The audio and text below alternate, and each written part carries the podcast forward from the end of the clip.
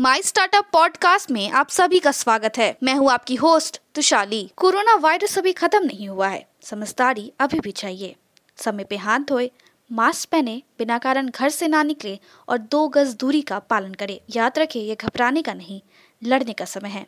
हम सबको मिल के इस वायरस से जीतना है। आज के प्रमुख समाचार। दिल्ली के रेस्टोरेंट जल्दी में नहीं है। F H R A I ने प्रतिनिधि पर्यटन और एमएसएमई मंत्रियों के साथ मीट की। एमएसएमई अपशिष्ट जल उपचार के लिए एक मेक इन इंडिया समाधान जल्द ही संभव है। अब समाचार विस्तार से। दिल्ली सरकार ने सोमवार को एक सप्ताह के लिए ट्रायल बेसिस पे 50 प्रतिशत क्षमता पे रेस्टोरों को फिर से खोलने की अनुमति दी।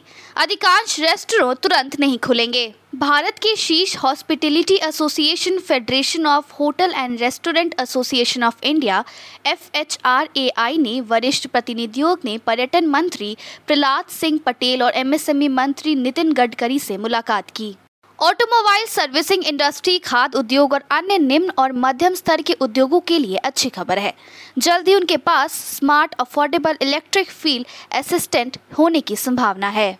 कुछ प्रमुख कंटेनर शिपिंग कंपनी के बेपोर पोर्ट पर परिचालन फिर से शुरू करने के निर्णय से लघु उद्योग क्षेत्र के उद्यमी प्रसन्न हैं। रक्षा मंत्रालय ने रविवार को रक्षा नवाचार संगठन डीआईओ द्वारा रक्षा उत्कृष्टता के लिए नवाचार आईडेक्स योजना के लिए रक्षा मंत्री राजनाथ सिंह द्वारा चार करोड़ रुपए की बजटिंग समर्थन को मंजूरी देने की घोषणा की हयात रेजेंसी मुंबई दूसरी कोविड 19 लहर के विनाशकारी प्रभाव के बाद अस्थायी रूप से बंद करने वाला एकमात्र ब्रांडेड होटल नहीं है। भारतीय संस्थान हैदराबाद के शोधकर्ताओं ने दुनिया का सबसे छोटा माइक्रोस्कोप विकसित किया है।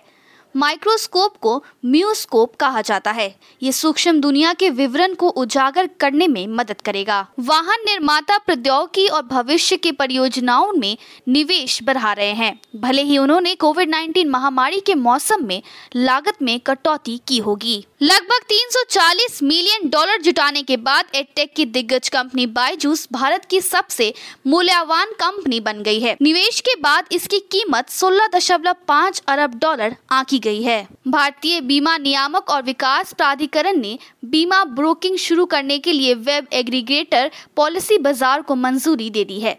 इस कदम से कंपनी को विभिन्न सेवाओं में कारोबार का विस्तार करने में मदद मिलेगी। आज के लिए इतना ही। हमारे टीवी चैनल पे 400 से अधिक स्टार्टअप्स और एमएसएमई शो है। जाँच करिए। माई स्टार्टअप टीवी अब गूगल प्लेटफॉर्म पे भी उपलब्ध है। तो आपको हर कदम पे स्टार्टअप्स और एमएसएमई से जुड़े नवीनतम समाचार प्राप्त होंगे। आप हमारे टीवी चैनल को सब्सक्राइब करके भी हमारा समर्थन कर सकते हैं और घंटी के आइकॉन को दबाना ना भूलें। आप हमें को फेसबुक ट्विटर इंस्टाग्राम लिंक्डइन पर भी फॉलो कर सकते हैं।